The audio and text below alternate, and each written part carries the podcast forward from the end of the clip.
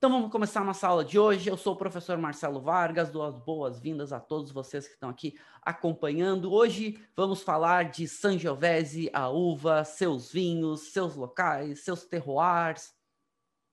E importante a gente já definir que é uma uva italiana.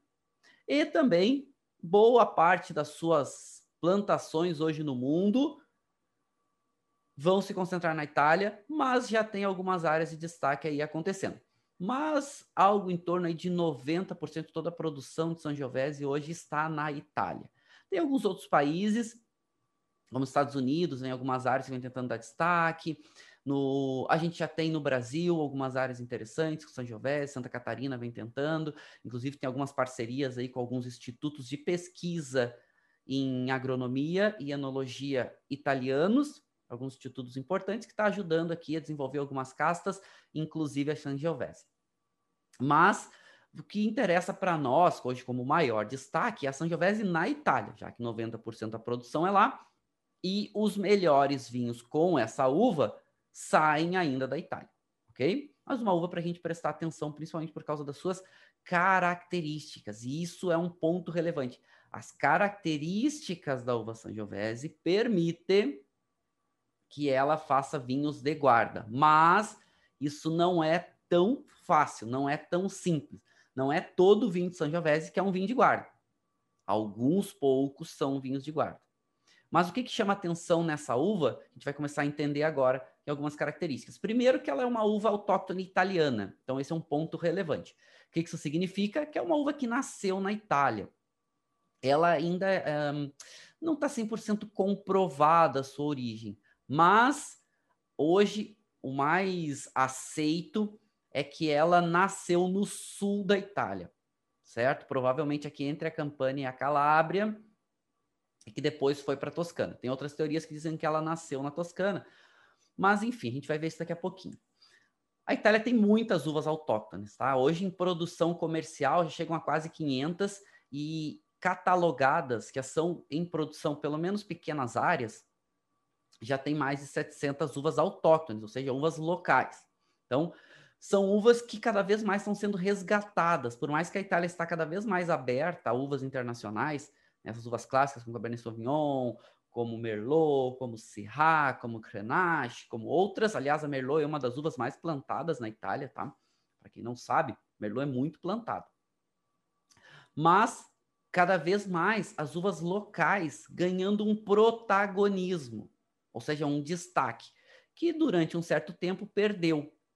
Então, as uvas internacionais ganharam um destaque maior, super toscanos e outros, hoje já não, hoje já o resgate de castas locais ganhando um grande protagonismo. Com uma observação importante, né? Tem algumas uvas locais italianas, né, autóctones italianas, que nunca perderam seu destaque, como o caso da Nebbiolo, como o próprio caso da Sangiovese, como o caso da Corvina. Corvina demorou um pouco mais, né? Que produz lá na região do Vêneto, Amarone, né, dos Valpolicellos e todo. Mas depois que ganhou protagonismo, ficou. Bom, muitas uvas autóctones e a Sangiovese sempre foi uma das, do, uma das protagonistas, sempre foi uma de, de, de, grande destaque, principalmente por causa do Chianti e por causa do Brunello de Montalcino. Então, esses são dois pontos bastante importantes com essa uva.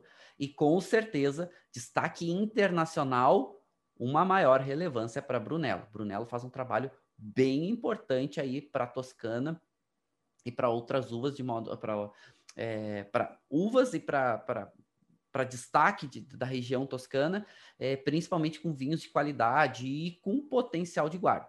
Então, hoje, a Sangiovese, que também pode ser chamada de Nieluccio, algumas regiões chamam ela, e a gente vai ver que ela tem vários outros sinônimos, hoje é algo em torno de 8%, tá? Então, isso é o último dado consolidado da OIV de 2017, ou seja, fechando o ano de 2017, lembrando que tem um delay aí para se ter essa consolidação dos dados. Então, algo em torno de 8% da Sangiovese. Por quê? Por causa das suas características. E aí a gente vai ver por causa de algumas características positivas, mas também por causa de algumas características negativas. E uma dessas características negativas, não vou dizer que é negativa, mas que acaba sendo negativa é sua uh, grande capacidade produtiva. Então, pode produzir muita uva. E esse produzir muita uva pode fazer muito vinho de volume, mas a qualidade diminui, certo? E se a gente vê hoje, comparando com outras uvas, a gente vê a Sangiovese hoje como a mais plantada, Montepulciano como a segunda mais plantada. E vai ter um corte clássico na Itália. Clássico não é porque vem escrito clássico, é porque é muito feito. É um corte de Montepulciano com Sangiovese, porque são uvas que se complementam. A Montepulciano tem um pouco mais de cor, a Montepulciano tem uma estrutura tânica um pouco mais macia, mas bem presente, tem muito caráter de fruta preta. A Sangiovese vai fazer um contraponto, tem uma estrutura tânica um pouquinho mais marcada, mas tem muita acidez, tem muito caráter de frutas vermelhas. Então elas se complementam muito num corte. Às vezes a Sangiovese, mesmo mais ralinha, falta um pouco de cor, falta um pouco até de caráter hum, de fruta mais presente, a Montepulciano pode trazer isso. E às vezes a Montepulciano pode faltar um pouco de acidez, pode, falar um, pode faltar um pouco de frescor aromático, né? não só de, de estruturas. A Sangiovese pode trazer isso. Então, um corte muito clássico, em várias denominações, é, é bem comum. Aliás, a Sangiovese está em produção na Itália em mais de 18 Hoje, é o último dado até que tem, que está em 18 regiões italianas. A Itália tem 20 regiões. Então, ela está presente em 18. Então, olha o quanto ela é plantada e quanto ela é relevante, certo? Mas um ponto importante, por mais que esteja ganhando qualidade, muitos vinhos e destaque, a quantidade está diminuindo. E essa é uma variável interessante da, da Sangiovese como ela é muito produtiva, muitos plantam em grandes quantidades e dá um vinho menos concentrado, dá um vinho mais de volume, certo? Mas consegue trazer um pouco desse caráter varietal, né? Dessa acidez, essa nota de frutas vermelhas, mas vai ficando um vinho mais ralinho. Aliás, muitos Chianti DOCG têm esse perfil. Segue, segue o mínimo que exige a denominação, faz muito volume e bota muito vinho com a marca Chianti, né? O nome, a denominação Chianti DOCG, que vende muito no mundo, mas que vão ter preços aí até uh, caros, por mais que sejam menos caros, para o que entregam. E aí no Brasil a gente vai ter Chianti a partir aí de 80, 90 reais aqui no Brasil, que são esses Chiantis mais de entrada, certo? Pode ser uma opção para quem gosta de vinho um pouco mais leve, né? Que gosta de um vinho um pouco menos intenso, mas acaba que a qualidade é normalmente baixa e entrega pouco até pelo preço, tá? Por mais que fale de 80, 90 reais, até um pouco mais, hum, acaba não compensando porque entrega muito pouco características, precisa um vinho bem mais diluído. Bom, o que, que, se entende hoje? Da onde, qual é a origem da Sangiovese? Provavelmente um cruzamento entre a Calabrese Monte Nuovo com a Tilio. Essa uva, essa uva é muito legal. A, a é uma uva que, que, que o nome já fala, né? É, tilieja é cereja em italiano. E, e, essa uva ela tem muito esse caráter de frutas vermelhas, que lembram cereja, lembra uma, uma framboesa vermelha. Então, esse cruzamento, aliás, o, o melhor livro para que com, com, mais, com informações mais consistentes sobre uvas no mundo hoje é o Wine Grapes, da James Robson. E esse livro principalmente as últimas versões, a James Robson trouxe um, um pesquisador, um geneticista, que ele é muito competente em estudar DNA, desenvolvimento da uva, das uvas por DNA, comparação. E ele está afirmando hoje que ela que é um cruzamento e que esse cruzamento provavelmente aconteceu no sul da Itália, porque essa Calabrese Montenuovo não é uma uva mais encontrada, pouquíssima coisa, e ela é uma uva que era provavelmente do sul da Itália. A Tiliedilo é uma uva que é da Toscana. Então, provavelmente, assim, foi, foram plantadas próximas no sul da Itália e depois foi, dar, foi, foi criar né, essa, essa, esse cruzamento da Sangiovese. Depois, Sangiovese acabou vindo para a Toscana e virou protagonista, ok? E aí a gente tem alguns sinônimos para a uva Sangiovese, né? Como Brunello, como Sangioveto, como Prugnolo, Prugnolo Gentile, Morelin, Moredino. Então, depende onde ela é plantada, ela pode ganhar um outro nome. O nome, provavelmente, a origem é vem do latim sangues jovis, ou seja, o sangue de Júpiter.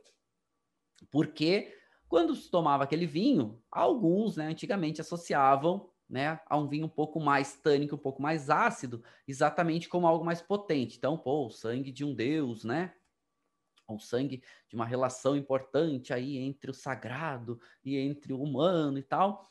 Bom, então essa provavelmente é a origem do nome, né? Sangues Jovens, né? Que na verdade deu, deu a, a conotação depois de Sangiovese muito plantada, muito cultivada. E tem uma outra história que conta o seguinte, né?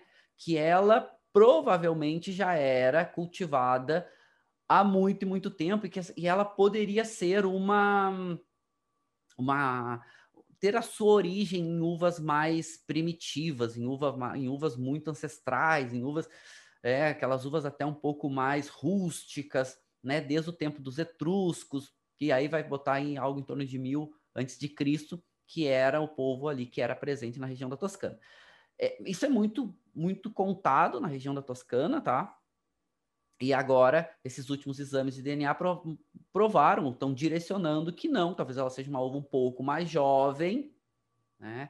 As, as, as primeiras citações da Sangiovese realmente citam aí algo em torno de 1500, 1600 na região da Toscana, mas a sua origem ainda está por ser né, comprovada, realmente ser definida. Não, realmente é isso aqui.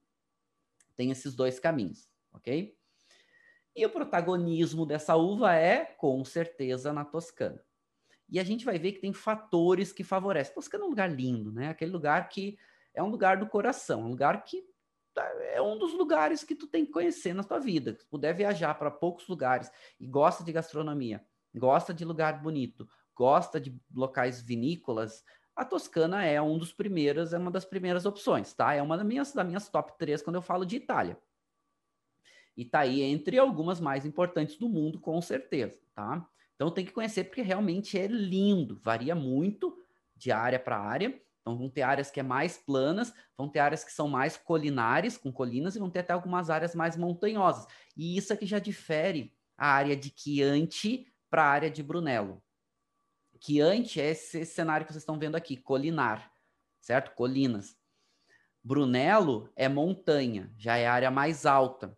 Inclusive, é uma cadeia de montanhas que protege a área de Montaltino de chuva, torna essa área muito seca, torna essa área mais quente e vai fazer um vinho mais concentrado e mais potente, que é Brunello. Diferente de Chianti. Chianti já é uma área um pouco mais colinária, algumas áreas planas, e algumas áreas aí que vão oscilar muito na composição de solo, terroir e outros, e que vão expressar características diferentes para nossa linda uvinha Sangiovese, certo? Então, muito plantada na Itália inteira, certo? E aliás, quando a gente fala de Toscana, a gente daqui a pouco vai entrar um pouquinho mais, poucas áreas da Toscana de produção vinícola não está em relevo, ou montanha, ou colina, ou está no plano né? Pouquíssimas. Mas, de modo geral, a Toscana é uma região mais moderada de temperatura. A gente vai ter no norte da Itália mais frio, a gente vai ter a região sul mais quente, mais seca, e a região central um pouco mais moderada, né? Esses climas com influência mais intermediária, como a Jason Robson chama no Atlas Mundial do Vinho, né? E alguns chamam de clima moderado. E aí vai favorecer algumas uvas, dentre elas a Sangiovese. Por quê? Porque como a Sangiovese ela é muito produtiva, se tu coloca ela em solos mais planos, solos mais planos normalmente são mais ricos em matéria orgânica, vai fazer com que produza ainda mais, tanto a parte verde quanto a parte das uvas, só que vai perder qualidade. A videira ela concentra mais qualidade quando ela tem mais dificuldade, certo? Essa dificuldade com moderação, tá? Não é qualquer local que a videira vai expressar, qualquer local difícil de plantar outras, outras culturas agronômicas, que a videira vai se dar bem, mas ela, quando ela encontra um pouco mais de dificuldade, até locais onde outras, outros tipos de, de, de culturas agronômicas não iam se dar bem, a videira se dá. Na região central da Itália, áreas mais planas são mais férteis e fazem com que a videira produza muito a qualidade cai muito. Bom, por isso também a gente já pode ver por que, que ela é tão plantada em várias regiões, que ela também é produtiva. Colina, né, o relevo vai favorecer um melhor amadurecimento, composições de solo diferente. A Itália Central também tem muita, muita presença de calcário, né? E aqui a gente na Toscana vai ver que predomina dois conjuntos de solo, tanto o galestro, que é mais uma pedra calcária, mistura de argila também, mas é mais pedregulho, né? Com solo chamado albarese, que vai ter um pouco mais de, de calcário, tem presença de argila também, mas é um solo um pouco mais fino. Então vai fazer composições diferentes aí de estilos de vinho.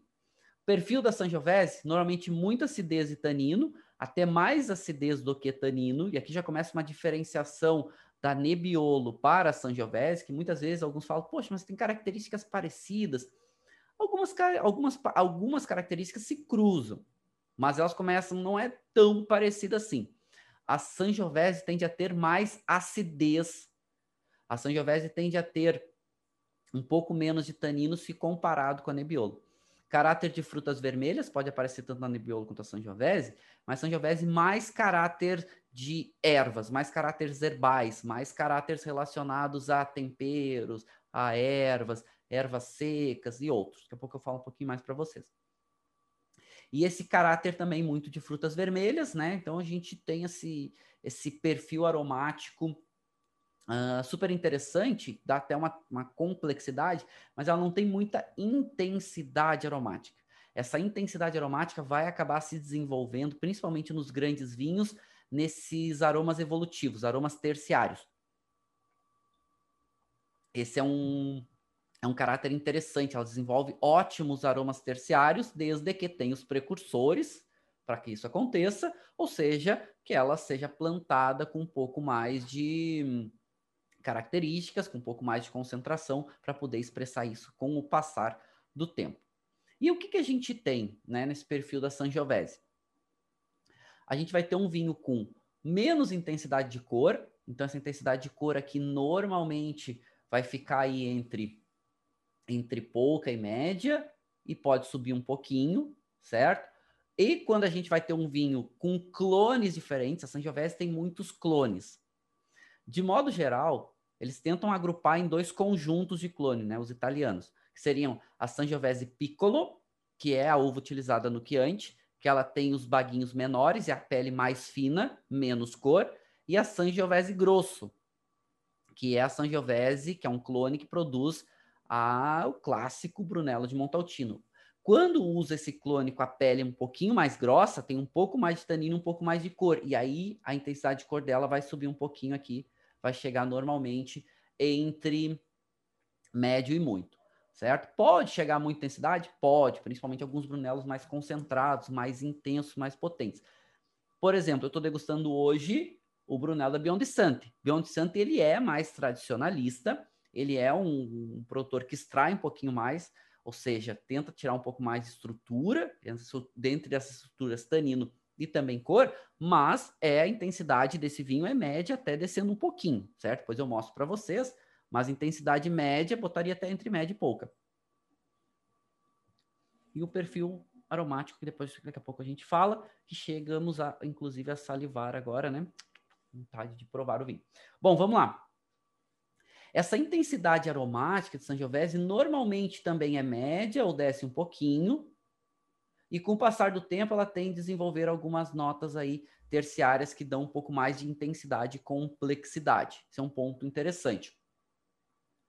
Quando a gente vai falar de tanino, normalmente esses taninos entre médio e muito, e daqui a pouco até pode subir um pouco mais, como vinhos como Brunello de Montaltino, certo? É um bom exemplo. Álcool e corpo vai depender, né? De modo geral, vai fazer um vinho principalmente áreas mais planas, com corpo médio. Álcool normalmente não é muito pouco, tá? Normalmente esse álcool é médio também, que vai variar aí entre 12,5%, 13% de álcool, enfim. E alguns, áreas mais quentes, por exemplo, Brunello, né? A área de Montaltino como um todo, né? Ó, vamos, essa é uma, um, uma expressão legal para a gente pensar. Brunello de Montaltino. Montaltino é a cidade, certo? Então, Brunello é a uva. Então, Brunello de Montaltino, que é uma denominação, vem de Montaltino. Montaltino mais quente, mais seco, faz com que os vinhos sejam um pouquinho mais alcoólicos encorpados. Alcoólico aí vamos, vamos botar aí 13, 13,5%. Pode chegar até um pouquinho mais, a 14 anos mais quentes, mas aí a gente vai ver que anos mais quentes vai ter um pouco mais de dificuldade da Sangiovese amadurecer bem. E a acidez. E com certeza a acidez é o maior destaque da Sangiovese. É uma uva com muita acidez. O protagonismo dela está centrado na sua acidez. O seu potencial de guarda da maioria dos vinhos de Sangiovese está centrado na sua acidez. Essa acidez maior, essa acidez mais alta, faz com que o vinho tenha um potencial de guarda muito, muito interessante, ok? Vou pegar o perfil médio, então um vinho que tem normalmente um pouco menos de cor, normalmente alguns aromas interessantes, mas não é uma intensidade aromática muito grande, principalmente vinhos mais jovens. Tanino normalmente entre médio e muito. Corpo e álcool também normalmente médio, pode subir um pouquinho e muita acidez. Isso é um bom perfil para a gente definir, de modo geral, a Sangiovese. E lembrando sempre que esses gráficos aqui de tendência são gráficos uh, médios. Né? Está vendo que vai oscilar muito de local para local e também tem um outro fator. Oscila muito também a questão do hum, produtor. Ou seja, as, as, esses fatores de incidência humana na tomada de decisão são muito importantes. Muito importantes para São Giovese. Certo? Então, isso a gente também não pode esquecer. A gente vai avançando um pouquinho sobre isso. Vamos lá. São Giovese, a Toscana é protagonista por mais que a gente fale de áreas como Chianti e Brunello, que são protagonistas para essa uva, tem outras áreas onde elas apare ela aparece, a uva Sangiovese aparece bem, inclusive com destaque, certo?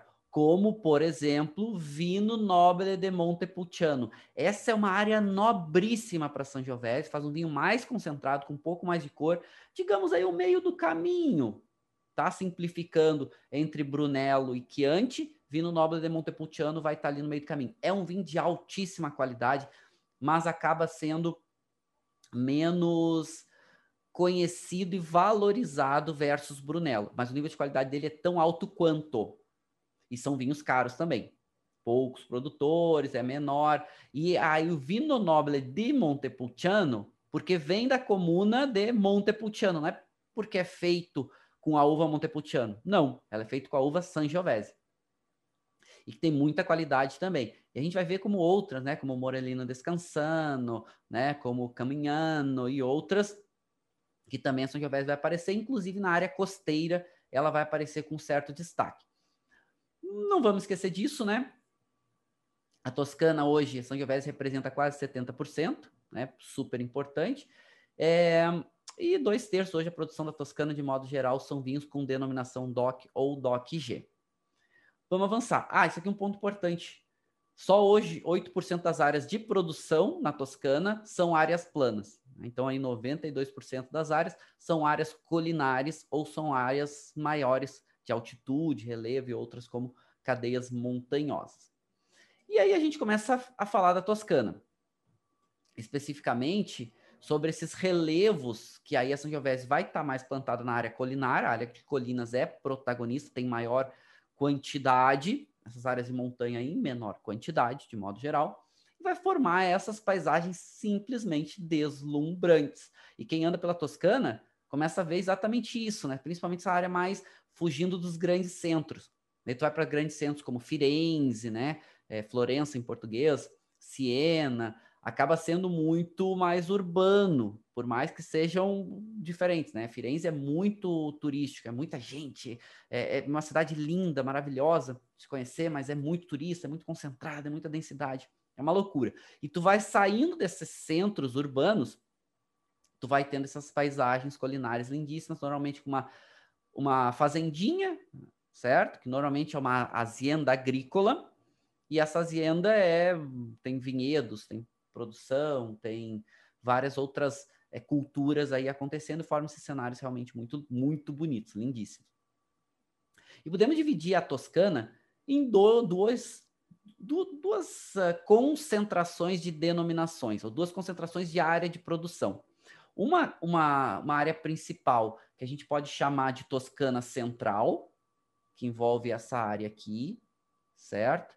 E depois a gente pode ter um outro conjunto de denominações chamado de Toscana exterior, certo? Que envolve algumas áreas menores aqui e algumas áreas principalmente costeiras aqui, certo? Maior protagonismo da Sangiovese é na Toscana Central, porque é mais ou menos aqui a gente pega entre Firenze, que a gente está aqui, né? E Siena, que vai estar tá aqui embaixo, certo? Então a gente vai ter um protagonismo um pouquinho maior da acontecer. Aqui que eu falo para vocês, né? Que tem Montepulciano, a cidade de Montepulciano fica aqui, então esse também é um é uma relevância importante. Aqui a gente vai ter Montaltino, praticamente uma do lado da outra. E entre Firenze e Siena, que a gente vai ter a área produtora aqui chamada Chianti Clássico, que é essa amarelinha e tudo que vocês estão vendo em verdinho aqui demarcado é a área que pode produzir Chianti com outras, outras denominações. Chianti são os Chiantis que a gente tem algumas áreas demarcadas que não clássico, Chianti de OCG, certo? Bom, Protagonista aqui, com certeza, Toscana Central para Sangiovese, Chianti, Brunello de Montaltino, depois Vino Nobile de Montepulciano, vão aparecer interessantes aqui. São produções bastante relevantes. Quando a gente fala de Chianti, então essa área amarelinha que vocês estão vendo aqui, certo? Essa areazinha é a chamada área clássica, que pode colocar Chianti clássico nos seus vinhos. O que isso significa? é a área onde começou a produção de Chianti e é a área de maior qualidade para Chianti. Então, Chianti clássico vem dessa área central aqui entre Firenze e Siena. Com certeza é a que tem maior qualidade, tá? Sem sombra nenhuma de dúvida, não significa que outras áreas não possam produzir com qualidade. Pode. E aí, um produtor, uma dica para vocês de Chianti clássico é família Antinori. Antinori, com certeza, é uma família mais importante de produção de vinho da Itália, uma das mais importantes do mundo. Família Antinori de altíssima qualidade seus vinhos. São vinhos normalmente com um pouco mais de potencial de guarda, precisa guardar um tempinho para ele mostrar o seu melhor. Mas família Antinori, inclusive, um lugar para vocês conhecerem quando estiverem na Toscana é a vinícola Antinori em Chianti Clássico. Vocês estão vendo essa vinícola lindíssima aqui? ela fica, ela foi desenhada que tu da estrada entre Firenze e Siena, tu não enxerga a vinícola. É impressionante. Só enxerga a vinícola quando tu chega lá. Ela tem uns seis andares, mais ou menos. Tem mais alguns andares aqui para baixo. Aqui embaixo tudo estacionamento. É um lugar simplesmente fantástico. É uma das vinícolas mais espetaculares do mundo, do mundo. Tu chega nesse lugar, ele é incrível. Tu não enxerga ele da estrada. Tu, na estrada tu enxerga as colinas. Quando tu chega lá, tu consegue ver a grandiosidade que é esse, esse lugar. E aqui vocês podem ver, e ela foi desenhada com esse propósito, tá? Inclusive, o Piero Antinori, que é hoje o patriarca da família, ele conta isso no livro dele, que chama O Perfume do Chianti. Ele conta várias histórias sobre os vinhos da Toscana, ele fala bastante sobre Sangiovese, Brunello, Super Toscanos. É muito legal esse livro, tá? O Perfume do Chianti, tem em português que é do Piero Antinori, e ele conta a construção dessa vinícola. Ela foi projetada para ser essa grandiosidade, mas para não interferir visualmente na paisagem da Toscana. Então é simplesmente espetacular. Só vocês indo lá para vocês conseguirem entender o que, que é isso. E aqui que vocês estão vendo é a cave da Antinori, certo? Então trouxe aqui para vocês porque vale muito a pena. Essas fotos eu fiz quando eu estive lá. E assim, ó, é um lugar que tem que vocês que reservar pelo menos o dia para passar lá para conseguir visual, visualizar tudo, poder restaurante, tem um lugar simplesmente espetacular, cercado de vinhedos, cercado de colinas, tá? Bom, e aí quando a gente fala de a Ana Cláudia está falando que a escada interna, a escada interna é, é, é, deslumbrante, certo? É deslumbrante, né? Tem que ir lá conhecer, realmente é fantástico, uma, uma obra de arquitetura de outro padrão, sabe? É incrível, é incrível, incrível mesmo. É, ela é projetada, a escada é projetada para lembrar uma rolha e um saca-rolhas perfurando aquela rolha, assim, é, é, muito legal. Bom, vou falar de, vou falar, vou parar de falar para vocês irem lá visitar.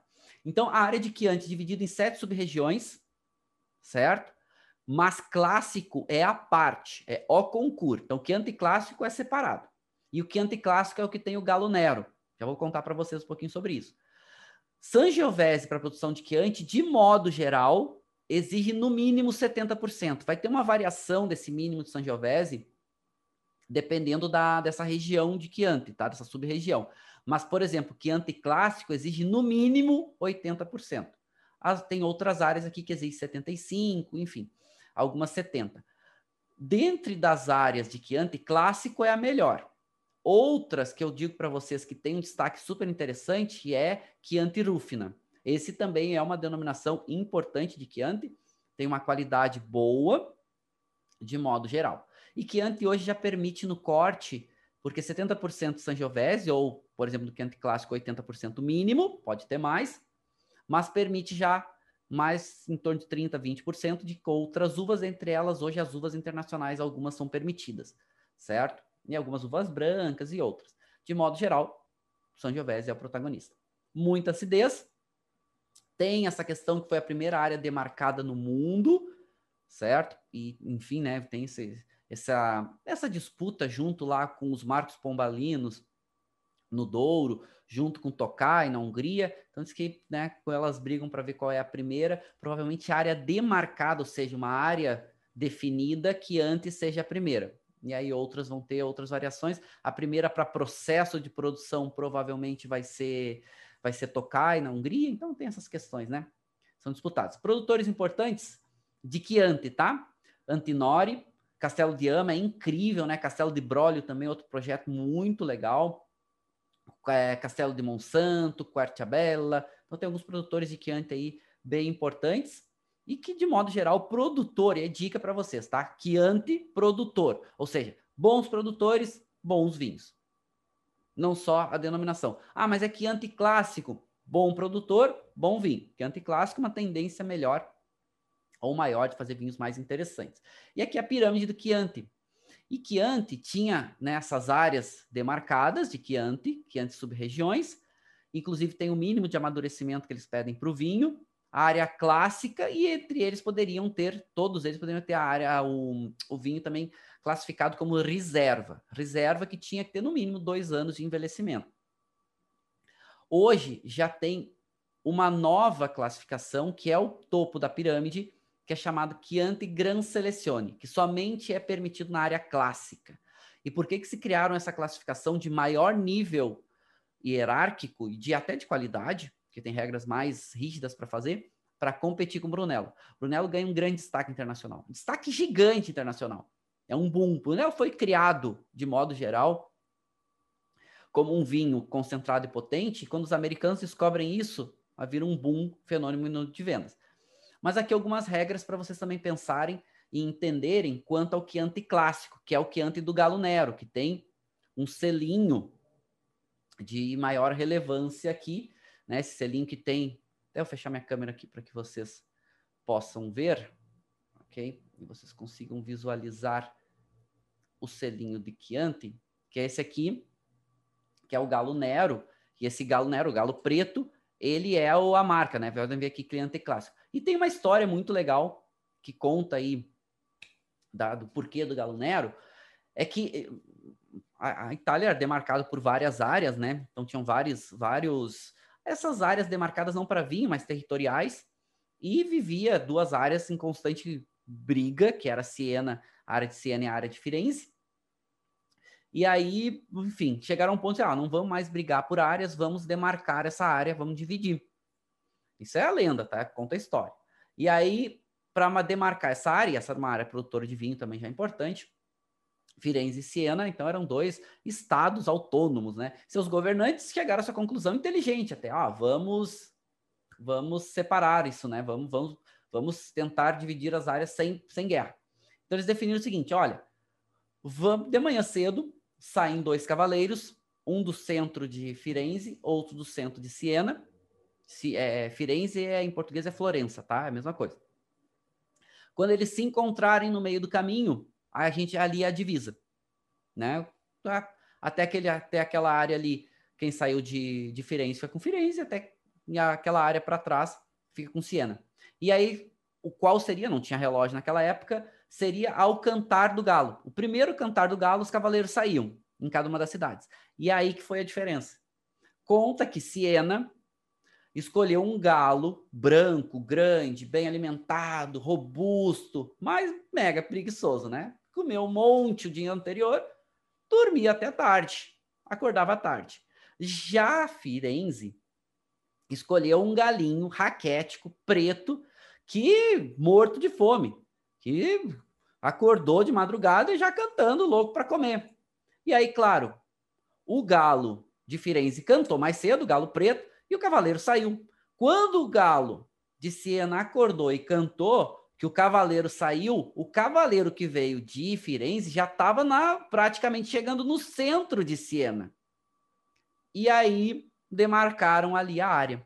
E aí conta a história do Galo Nero, é essa história. Por isso que você, vocês veem, Firenze é uma área enorme, Siena é a área demarcada é bem pequenininha, né? A comuna de Siena, de Siena é bem pequenininha. Mas as duas são lindas de visitar, tá? Eu até tenho uma, uma paixão, um apego maior por Siena, porque é mais medieval, é lindinho e tal. Então, enfim, vale a pena. Então, essa é a história do Galo Nero, para você saber. Que o Galo Nero é utilizado no Chianti Clássico Reserva. E o Chianti Clássico Reserva, mínimo 80% de Sangiovese, certo? Essas são informações oficiais da denominação, né, do consórcio de Chianti Clássico, um consórcio separado, só de Chianti Clássico, e que fala o seguinte, olha, para Chianti Clássico, é, não tem mínimo de madeira para nenhum deles, certo? Existe que tenha no mínimo teor alcoólico de 12% para o clássico, que eles chamam de anata. Então, quando vem a expressão anata, é o Chianti tradicional. Ah, o Chianti clássico anata é o do ano, é o safrado, né? Todo Chianti é safrado, mas é o do ano que não é nem o reserva nem o Gran Selecione. Para o reserva, 12,5% de álcool mínimo e para o Gran Selecione, mínimo 13% de álcool. E aí vai a questão da maturação, ou seja, do amadurecimento entre madeira e garrafa. Aí o produtor pode escolher, certo? Ele que fica a critério. O que anticlássico aí vai pedir é, algo em torno de um ano, certo? Porque tem a questão da safra, quando acontece. Para o que anticlássico reserva, no mínimo 24 meses, ou seja, dois anos. E para o Gran Selecione, no mínimo 30 meses, entre madeira e garrafa, certo? Então vai ter aqui algumas regras de exigência um pouquinho maior e vai aumentando o nível de qualidade, de modo geral, dos vinhos. E depois vamos falar do outro protagonista, que é Brunello de Montaltino. Brunello de Montaltino, e aqui vocês estão vendo a entrada de Montaltino. É uma cidade linda, fica no alto, certo? É mais quente, é mais seca, e aqui é a estrada de entrada de Montaltino, tem uma fortaleza na entrada. É um lugar lindo, tem um restaurantezinho aqui, vocês podem subir aqui na fortaleza. É um lugar também lindo de se visitar. E aí muito mais interiorano, né? Tem mais altitude, mas é bem mais interiorano. Bom, tem uma cadeia de montanhas aqui que bloqueia a chuva e a umidade, é mais quente, mais seco. Inclusive, tem anos que é muito mais difícil, é muito mais difícil produzir, inclusive perde safras, porque é muito quente e o amadurecimento acaba acontecendo de forma muito irregular da Sangiovese, fica muito alcoólico, perde acidez. Bom, né, tá interessante. E quem inventou Brunello foi a família Biondisanti, certo?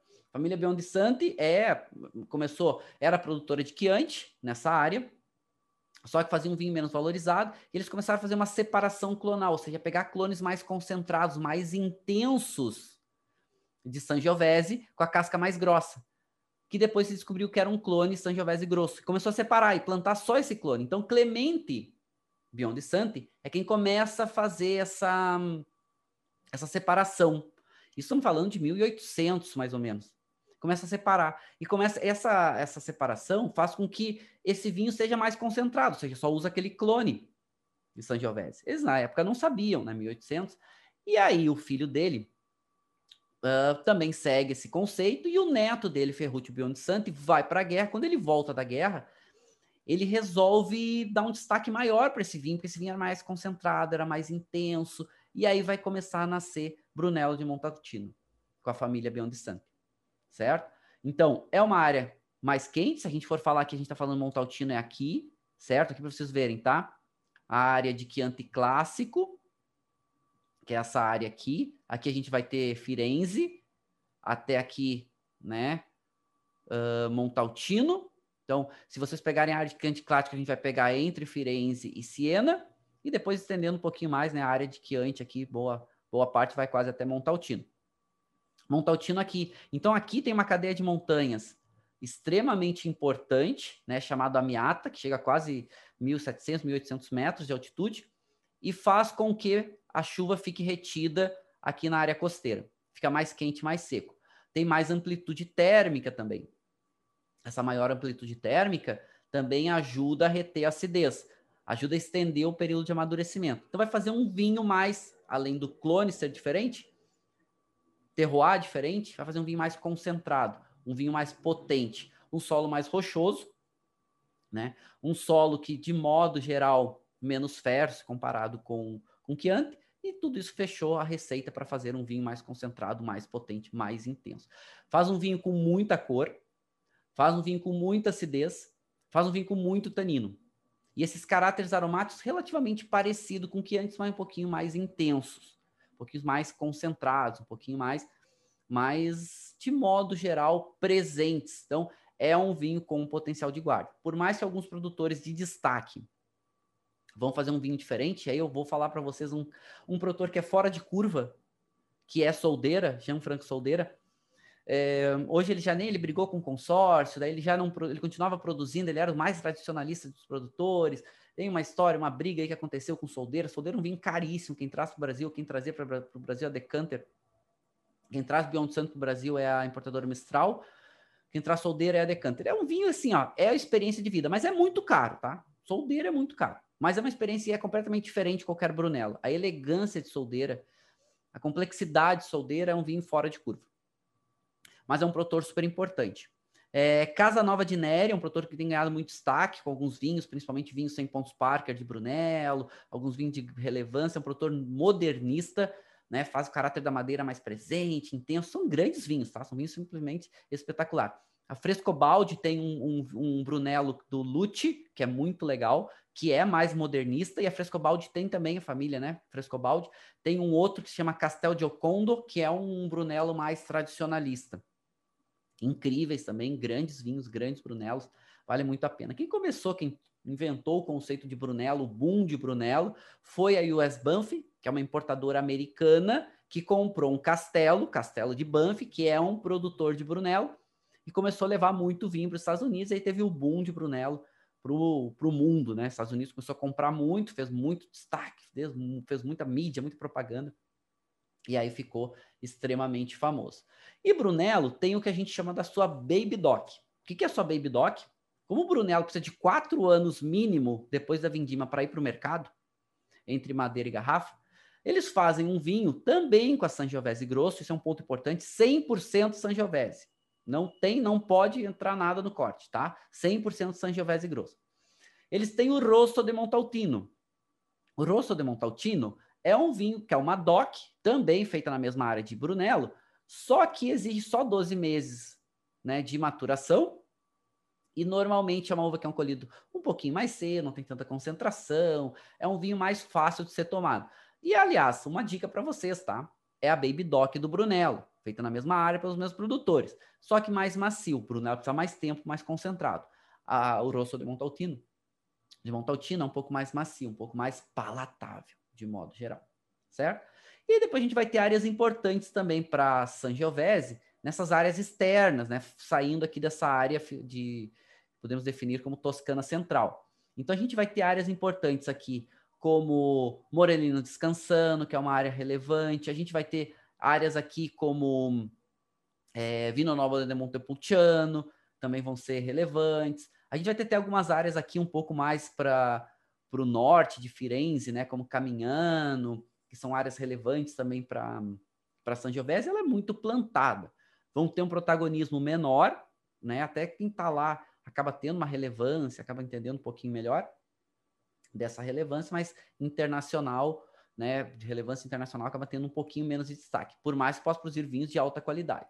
E aí a gente vai ter na área, a Toscana mais próxima ao mar, uma área um pouquinho mais costeira, né? E essa área costeira é um pouco mais plana.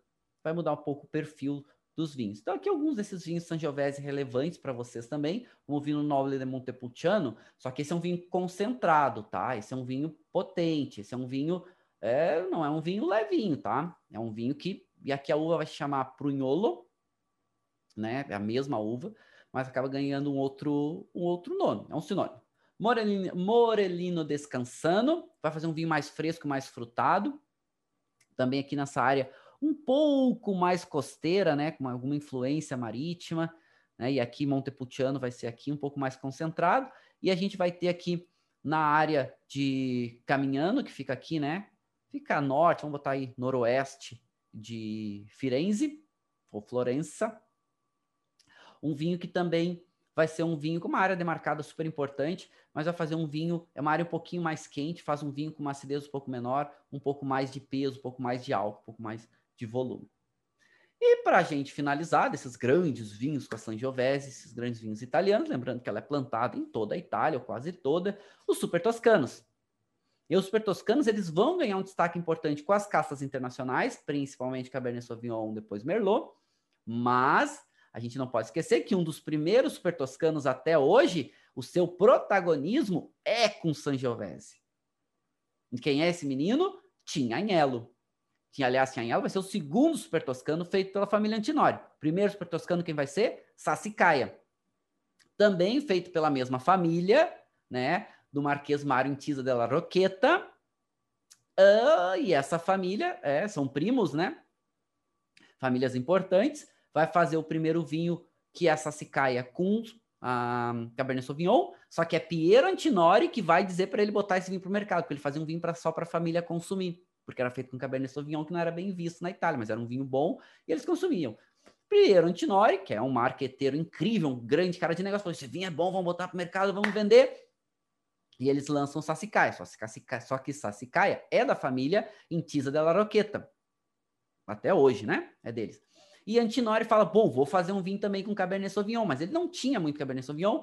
Ele lança um Super Toscano com Sangiovese, que até hoje tinha Elo é o protagonista com Sangiovese. Depois ele vai lançar um outro vinho que é a Solaia, que aí sim Cabernet Sauvignon vai ser protagonista. Ok? E quem é o autor disso tudo? Esse homem aqui, né? Já falecido, um dos maiores enólogos do mundo e da Itália, Giacomo Tax. Giacomo Tax era o enólogo da Antinori, trabalhava com Piero, ele fez os cortes desde o primeiro Sassicaia, ele que pegou e misturou lá as barricas e tal, que eles colocaram para o mercado, e ele lança Tinhanello, ele lança Solaia, esse é um grande protagonista dos Super Toscanos. Não é pouca gente sabe disso, mas esse, esse é um grande cara. Esse cara estudou e trocava muitas informações com Emily Peinot, da Universidade de Bordeaux. Na época, ele até pediu, pediu consultoria de Peinot, porque Peinot sabia lidar muito bem com Cabernet Sauvignon, com Merlot, que são caças bordalesas. Então, ele ajudou muito nesse processo também, mas esse é o cara por trás dos Super Toscanos certo? Giacomo Tax. Eu quero hora conto essa história para vocês. Esse cara é incrível, já falecido, infelizmente uma grande perda aí para o mundo dos vinhos, mas ele era o protagonista. Bom, vamos degustar nosso vinho.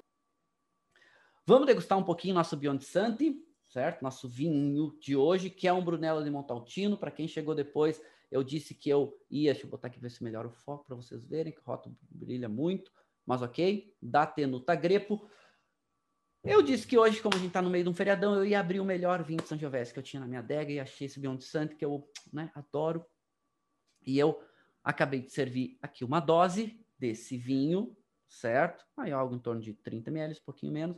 E é um vinho novo, a safra dele é 2011, a nata 2011, mas é um vinho sempre, quando vocês tiverem a experiência de poder tomar um Brunello Beyond Santi, quanto mais antigo, melhor, certo? Então, são muito, muito legais, assim, vale muito a pena.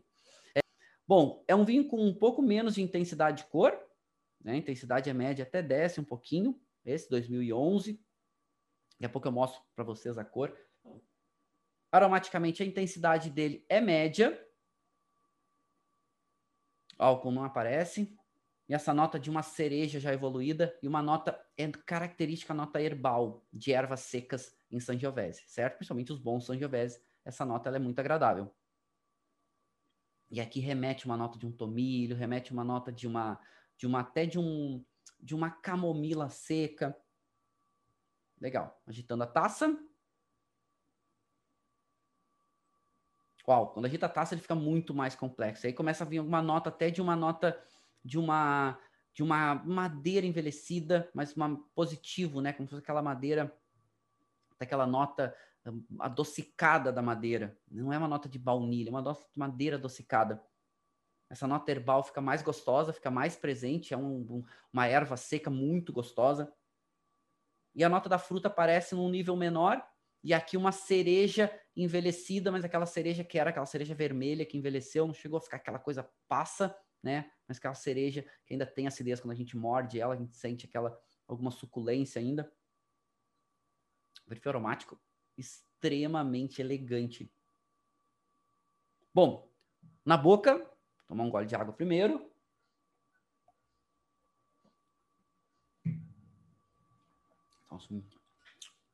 Então, assim, essa boca está equilibrada, né? Não tem nenhum gosto forte, gosto muito ruim, muito intenso. E vamos dar um gole desse vinho. Lembrando, primeiro gole a gente não avalia, passa o vinho pela boca, né? O primeiro gole que eu estou tomando de vinho hoje. Então, primeiro gole a gente passa pela boca para ver como é que vai ficar as características, não vai ficar muito amargo, muito azedo, muito tânico, que é normal. Descarta ou engole.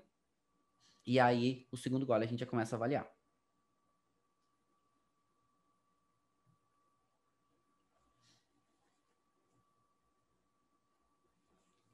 Ah, droga, esqueci de descartar. Eu sempre descarto, eu acabei esquecendo. Acontece, né? Hum, ó, oh, que pena. Bom, ok. Então, não estou avaliando ainda, mas esse primeiro, primeiro impacto é muito acidez. Tonino bem marcado, mas em sintonia menor, é, menor intensidade que a acidez, acidez maior. Agora vamos avaliar.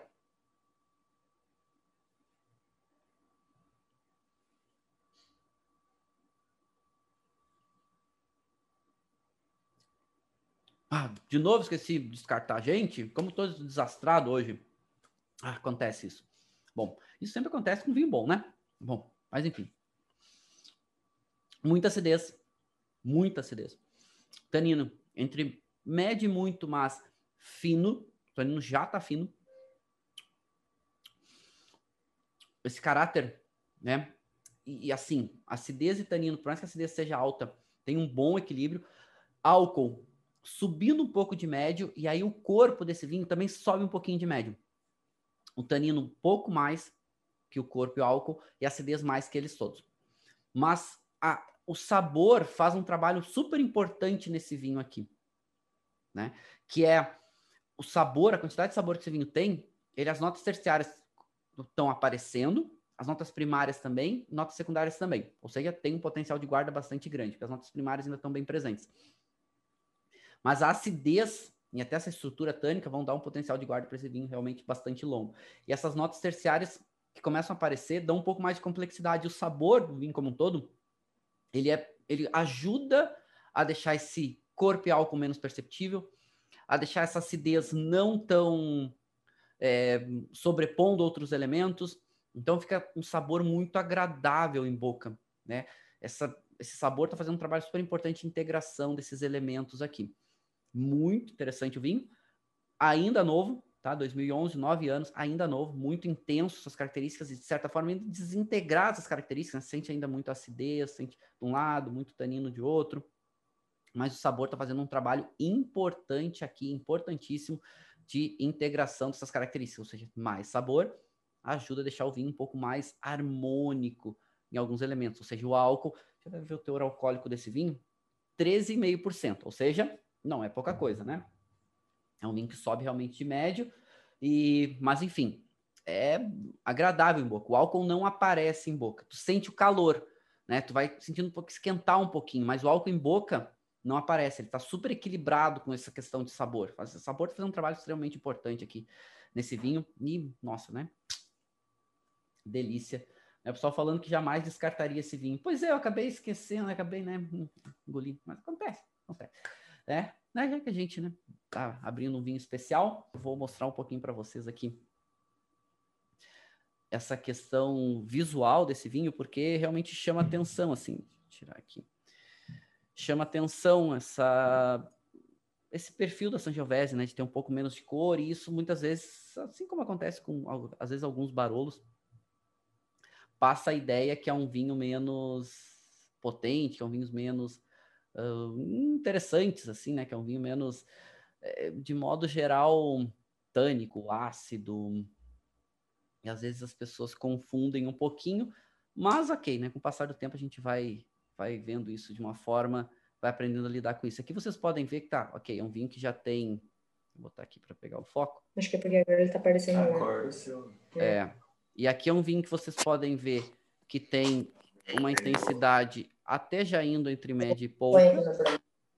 Quando ele tinha. É a mesma cor. Deixa eu fazer aqui. Uh. Vou fechar aqui os microfones.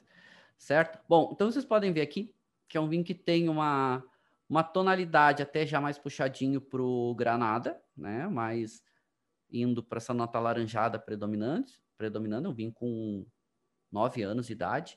E aqui tá, tem um pouco menos, porque eu já tomei alguns goles desse vinho. Ele tinha uma intensidade média, agora a gente já está vendo uma intensidade média descendo um pouquinho, agora a gente já pode botar entre pouco e média.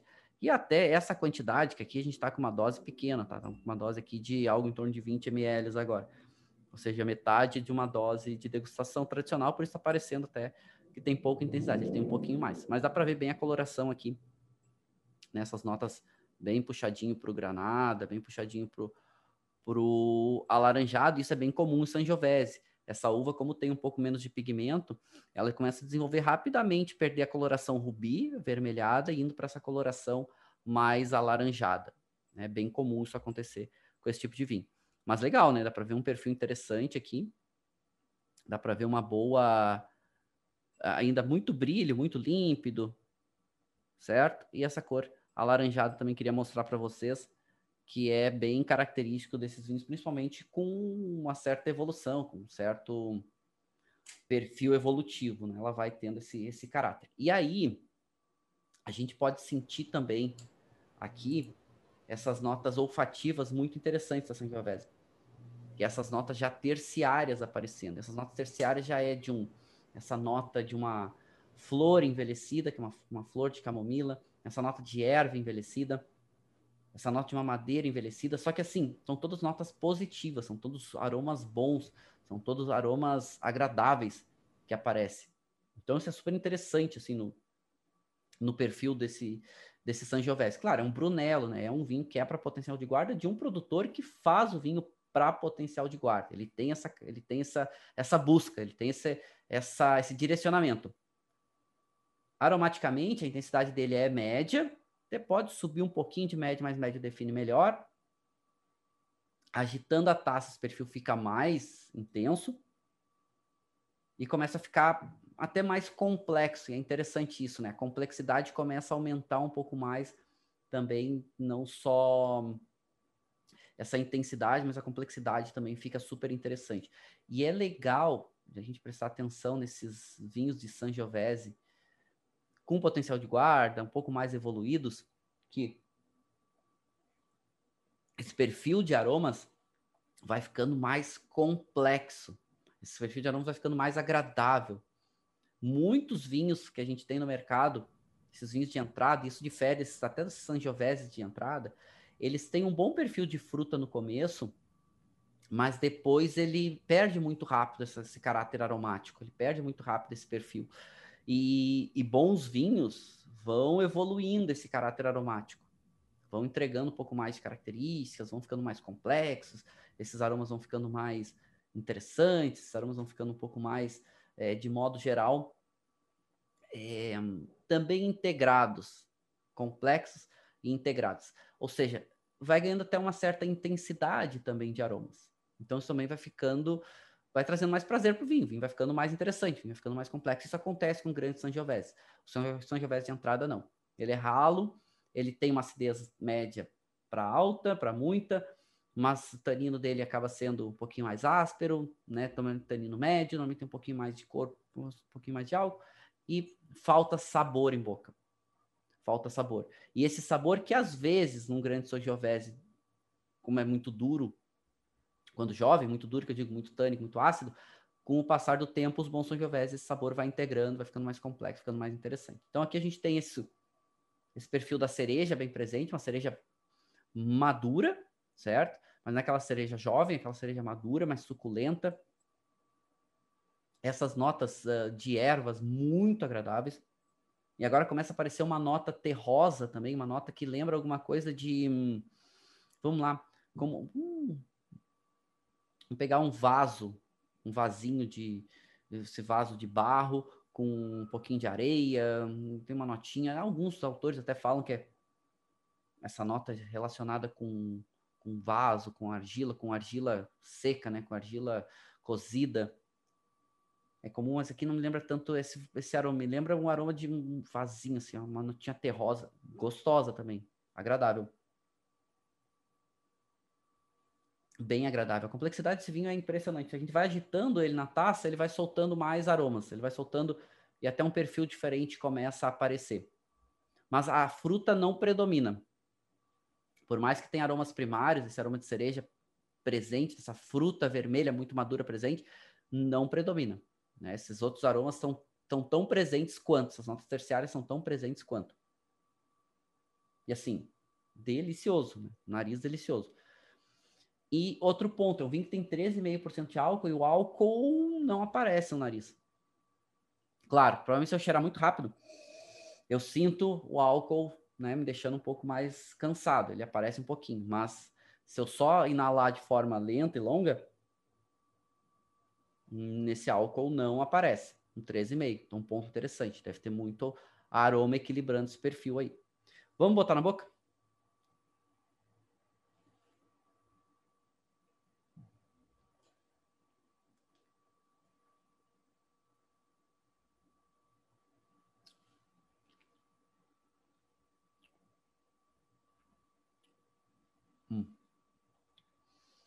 Interessante. Tanino. E aqui também uma diferença do tanino para Nebbiolo. A estrutura tânica de Nebbiolo tem um ataque de final de boca muito maior. Aqui a gente está sentindo no Brunello um ataque tânico maior. No começo, na entrada de boca, meio de boca, e para o final, ou seja, depois que eu engulo o vinho, que eu descarto, esse tanino passa relativamente rápido, tá certo que a acidez ela é muito alta e ela vai, né, fazendo a gente salivar e a gente, essa estrutura tânica vai passando mais rápido, mas no primeiro ataque de boca, a estrutura tânica é muito presente. Muito presente. Tanino entre médio muito, mas fino. Mas bem presente. A gente fica bem marcado, saiu da boca, né? Passa a língua, fica bem marcado, assim, bem, bem definido. Mas a acidez equilibra esse conjunto, né? Mas o que está equilibrando o conjunto todo aqui é o sabor. Em boca ele tem bastante sabor. A persistência dele é uma persistência de média, sobe um pouquinho, mas em boca esse sabor ele é muito gostoso. Né? A acidez ela persiste até mais do que o, do que o sabor, né? É, é comum, né? Esse, essa uma acidez ser mais alta, mas extremamente interessante. Aí tanino, doçura é um vinho seco, Tanino, a gente entremede muito textura fina. É, álcool, entremede muito, sobe um pouquinho de médio sensorialmente, ok? Corpo, sobe um pouquinho de médio, é, médio, subindo um pouco. Se colocar entre médio muito, ok, mas tanino é mais presente, sobe um pouquinho mais que esses dois. A acidez é muita. E a intensidade de sabor em boca, no meio do boca, ele, é, ele tem uma boa intensidade, essa intensidade também entre médio e muita. Final dele é médio, mas ele tem uma boa complexidade. Ele é um vinho complexo em boca, aromaticamente. Sabor, o que a gente sente? Mais presente a fruta, essa fruta vermelha, essa fruta vermelha madura, tem uma nota de cereja, uma nota de framboesa, aparece bem. Essa nota terrosa aparece bem em boca. Essa nota de erva seca aparece, aparece um pouquinho menos, e aparece um pouco menos em boca, interessante, aparece um pouco menos em boca as notas terciárias, a nota da fruta está mais presente que a primária. Essa nota herbal seco, que já é alguma coisa terciária, aparece depois. A nota terrosa aparece depois. E a nota até da madeira, essa madeira mais envelhecida, aromática, hum, aparece bem menos do que no nariz, mas ela aparece. Esse conjunto olfativo parecia que em boca ia ser nesse perfil, parecido com o nariz, mas é mais agradável, inclusive, tá? Vou dizer para vocês, ele é melhor até em boca do que em nariz, apesar de nariz ele ser também um vinho muito bom. Nível de qualidade desse vinho é um vinho muito bom, certo? É um vinho muito bom. Por que esse vinho não é excelente? Hum, aí a gente começa a entrar em detalhes, né? Um vinho excelente é um vinho muito difícil. Tá? É, é muito mais fácil fazer um vinho muito bom do que um vinho excelente. E mais fácil ainda fazer um vinho bom. Esse vinho é muito bom porque tem complexidade, tem intensidade e aí em equilíbrio. Bom, faltam algumas questões. Eu acho que ele poderia ter ainda é, um pouco mais de final, persistência, de persistência de sabor poderia ser um pouquinho maior. E ele tem alguns desalinhamentos de equilíbrio, certo? O sabor está fazendo um trabalho importante aqui. A acidez é um pouquinho mais intensa. É, ok, mas eu posso esperar isso. É, é típico de, dessa uva. Mas talvez uma persistência um pouco maior e talvez um conjunto que talvez com o passar do tempo ele vai ficando mais integrado. Então, esse vinho é um, é um vinho que tem potencial de guarda. Tem nove anos, mas tem potencial de guarda ainda pela frente. Quanto tempo? É difícil de saber, tá? Mas vamos dizer que esse vinho, talvez daqui a cinco anos, ele vai estar tá melhor do que ele está hoje. Por quê? Esses elementos vão estar tá mais integrados, a acidez vai diminuir um pouquinho, a complexidade aromática vai aumentar, porque ele ainda tem aromas, eh, aromas primários presentes, vai ficar um pouquinho mais complexo, então ele vai ficar mais agradável, acho que daqui a alguns aninhos. E quanto tempo vai durar? Bom, isso é difícil de saber, tá? Não sei dizer para vocês, né? Poderia fazer aqui algumas estimativas, mas eu acho que daqui a cinco anos esse vinho vai estar tá melhor do que ele está hoje. Acho que daqui a cinco anos ele está no auge. Esse vinho está chegando no auge, tá? Mas eu acho que daqui a cinco anos ele vai estar tá entregando muito bem. Pergunta do Leandro, uh, esse 2011 já está castanhado. Quanto tempo ele ainda suporta? Quanto custa um vinho desse vinho na Itália? Esquece cor para potencial de guarda, tá, Leandro? Ele está castanhado pela uva. A uva Sangiovese ela desenvolve essas notas acastanhadas relativamente mais rápida. Isso não significa que vai ter menos potencial de guarda. O da potencial de guarda não é a cor, certo? Ele vai ficando um pouquinho mais acastanhado, mas o que importa é sensorialmente, aromaticamente, gustativamente. Esse vinho ainda tem potencial de guarda grande pela frente.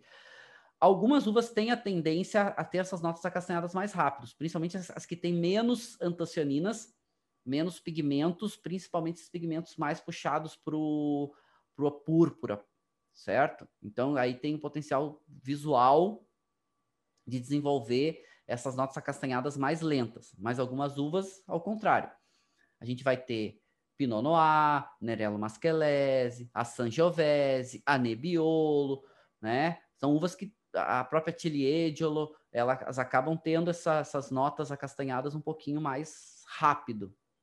Mas isso não altera o potencial de guarda. Né? Só vai com uma cor mais acastanhada.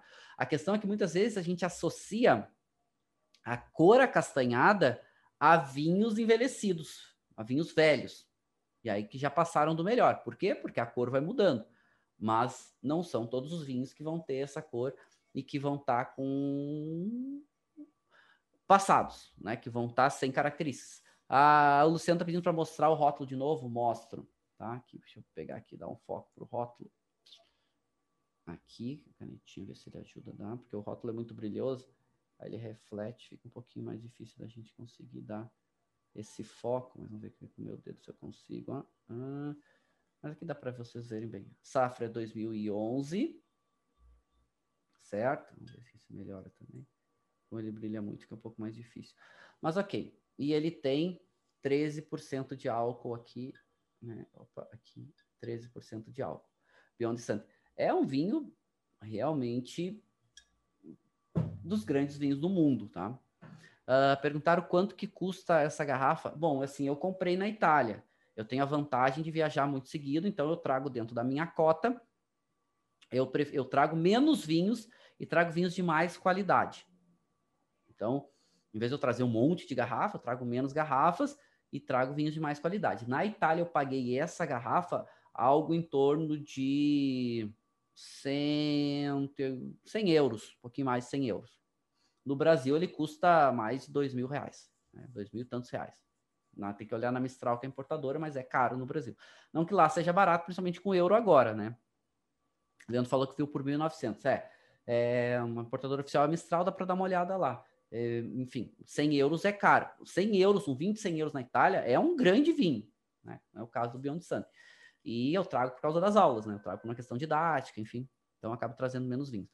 O Tinhanhelo você falou que é feito só com Sangiovese. Não, não é feito só com Sangiovese, só com Sangiovese, Bruno. Mas ele predomina Sangiovese, tá? E então o Bruno também está perguntando, mas para ser super toscano não precisa ter uvas francesas? Não, não tem uma regra para super toscano. Aliás, ótima pergunta do Bruno. Não tem uma regra para ser super toscano. Super toscano não é uma regra, não é uma denominação. Super toscano é uma definição que o mercado usa. E aí cada um pode usar como quiser. Mas de modo geral, o que que deu o direcionamento para os super toscanos. Fazer vinhos diferentes das denominações, com uvas francesas, com barrica nova, a hum, bordaleza, 225 litros. E técnicas, né, de menor extração, um, um melhor amadurecimento da uva, ou seja, foi se direcionando para esse conceito mais bordalês. Mas não é, não significa que para ser super toscanos, uh, para ser um super toscano, tem que um, só ter uva francesa. Não. Tanto que o próprio conceito não é um conceito definido, não tem uma regra para os super toscanos. E aí, como não tinha uma definição para esses vinhos, que eram vinhos, na verdade, vinhos de vinho da távola, né, que eram vinhos genéricos, porque não tinha definição, criou-se um conceito chamado super toscanos. Pô, esses vinhos são tão bons que eu não posso chamar ele de, de, de né? É, mesmo que aqui no Brasil um vinho muito bom que não tem denominação, a gente chama de tipo vinho de garrafão, né? né? Aí eles criaram o conceito super toscanos. Mas não não é só feito com uvas francesas, mas tinha um direcionamento. Tanto que a Tinhanhelo, ele é o segundo super toscano e ele nasce com predominância de Sangiovese e aí coloca um pouco de Cabernet Sauvignon. E aí depois vão lançar Solaia, né, a própria Antinori, que aí é o contrário. Predomina a Cabernet Sauvignon e aí vai ter um pouquinho de Sangiovese ou de algumas outras uvas. Mas não, tem vários super toscanos que predomina a Sangiovese ou a Sangiovese entra no corte, porque ela traz acidez. Ela traz um caráter uh, mais frutas vermelhas, ela traz mais vivacidade, então ela traz um caráter interessante. Então, para ser super toscanos, primeiro, quem que define super toscano? Quem quiser chamar o seu vinho super toscano. A questão é se o produtor vai estar tá falando que realmente o consumidor vai estar tá sentindo. Sabe? Não, isso aqui é um grande vinho, realmente, feito de Cabernet Sauvignon. Mas hoje até já, já mudou um pouco, porque a, a, a... muitos vinhos feitos com uvas internacionais já são permitidas nas denominações, e aí pode usar o nome da denominação. Claro, a marca, como o produtor é mais importante na Itália, que propriamente a denominação, a marca muitas vezes vai ganhar um impacto maior. Por exemplo, Sassicaia, Ornelaia, né? Então acaba ganhando a marca sendo mais importante. Tinhanhelo, Solaia, então acaba o nome sendo mais importante e aí vai variar, né? Então, por exemplo, Sassicaia predomina Cabernet Sauvignon. Mas, por exemplo, o que teoricamente é o, o que para mim é o mais é o mais complexo e intenso dos super toscanos, nem usa o conceito super toscano, mas é um super toscano, né? E aí que se chama maceto. Maceto é feito de uma colina de argila ferrosa dentro de Ornelaia é o pai do Ornelai, digamos assim. Não é o pai porque ele não veio primeiro, o Ornelai veio primeiro, mas é uma colina, um vinhedo único que tem. 100% Merlot. E é maceto, sabe? É um super toscano, ok, posso definir como um super toscano. E aí vai ter várias outras, né? Tipo, ah, um, vai ter um produtor lá, é, Bibi Grael faz vinhos incríveis com Syrah, vai ter, nossa, tem muitos produtores aí que vão, vão, vão fazer com outras uvas e misturando, e Sangiovese pode estar tá aí no meio, porque o super toscano não tem, né, uma definição, não tem uma, uma classificação. Cada um chama como quiser o seu vinho aí de, de super toscanos, né? É, o Leandro falou que viu o, o Beyond Santa e o Anata, não, é o Reserva, tá, gente? O Reserva é mais caro ainda. O, o Reserva é ainda mais caro. E então, eu nem comprei o Reserva, porque o Reserva era muito caro, é, tipo, custa três vezes o que custa o Anata, que já é caro, né? Então, se, se o Anata estava em torno de 100 euros, o reserva, em torno de 300, enfim, ele, ele, é bem mais caro. Mas o reserva tem uma coisa espetacular, assim, é um vinho que é outra pegada. Eles já não fazem o Brunello em todas as safras, não é todas as safras que tem Brunello, Beyond Santi. Tem algumas safras que são ruins, eles não fazem. E o reserva, então, são só em anos fora de curvas, excepcionais. Só que o reserva da Beyond Santi, eles garantem que dura 50 anos se tu condicionar bem. Tanto que tu, tu tem direito a fazer um recorking. O que, que é isso? A rolha, um vinho tão velho, ele vai, a rolha vai esfarelando, né? Vai perdendo.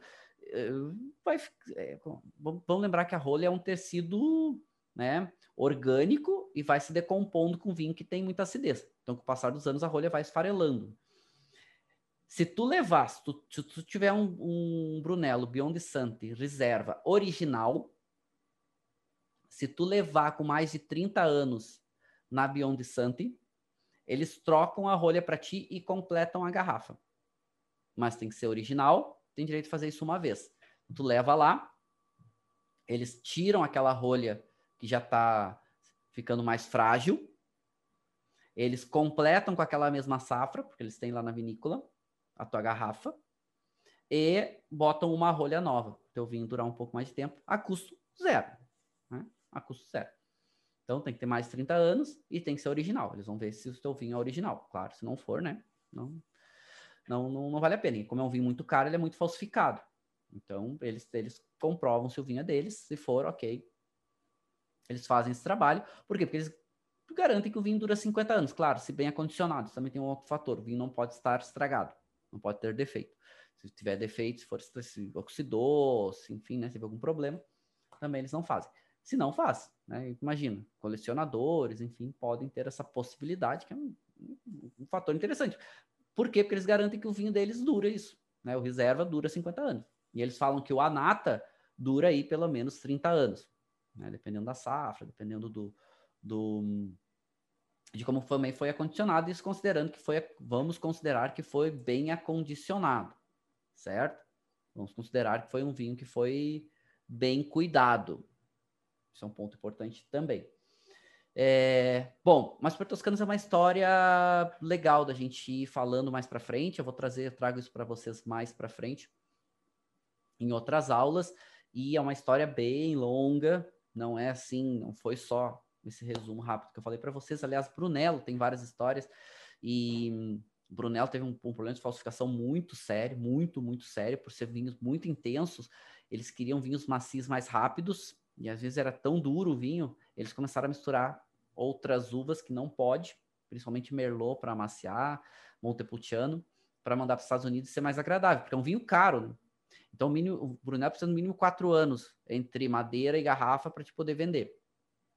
Então pensa que tu teve a safra esse ano, daqui a quatro anos tu vai ter o Brunello dessa safra sendo vendido. Mas mesmo assim ele é muito duro. Ele não é um vinho que é macio com quatro anos. O Brunello precisa de tempo para amaciar. E os americanos queriam vir mais macio, mais rápido para tomar e ter prazer. Paga caro uma garrafa e, né, americano não tem muita paciência, né? Eles começaram a adulterar Brunello. Foi um escândalo gigante chamado Brunellópoli. Foi um estresse quando descobriram, os Estados Unidos proibiram a importação. Gente, foi uma maior zoeira que deu, um escândalo enorme, enorme, enorme. Ixi, deu gente sendo processada, gente perdendo, o consórcio estava envolvido, foi uma zoeira, gente condenada, gente foi inocentada.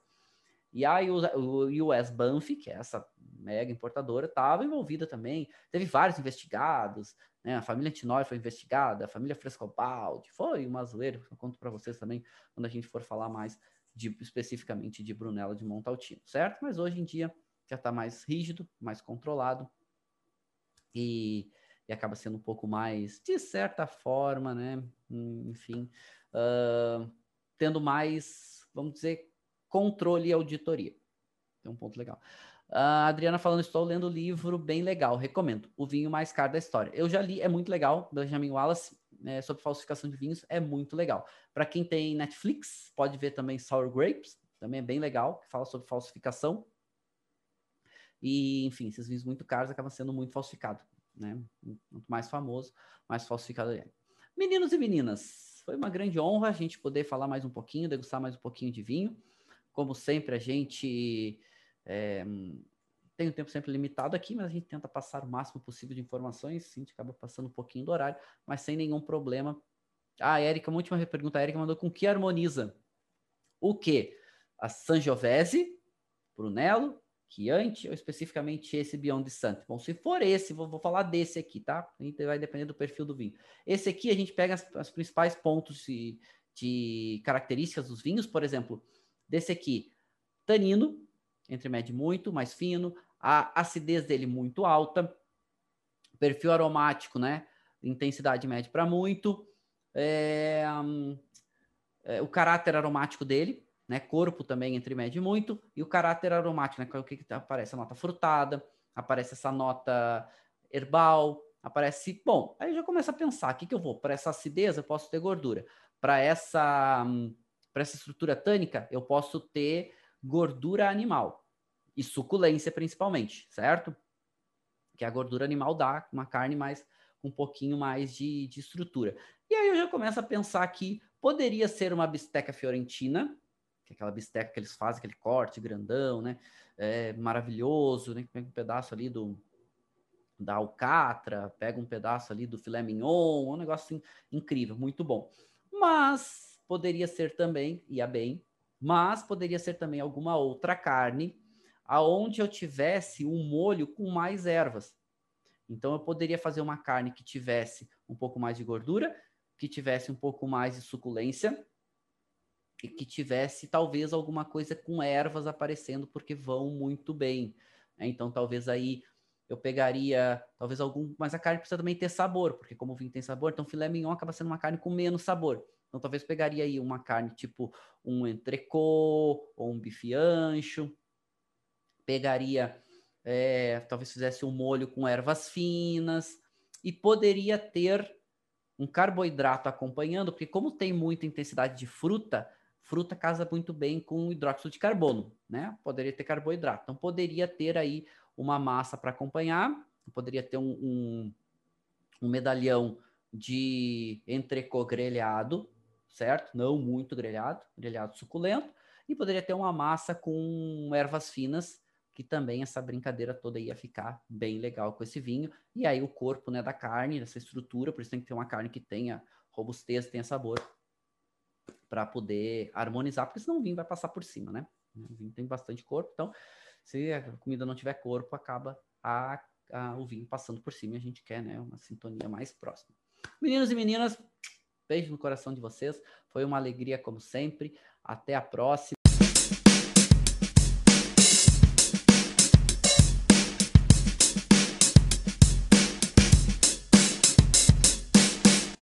Você acabou de ouvir uma aula de vinhos do professor Marcelo Vargas, em formato de podcast. Para mais conteúdos, dicas e materiais sobre a bebida, acesse o site www.marcelovargas.org. Um forte abraço e até o próximo encontro.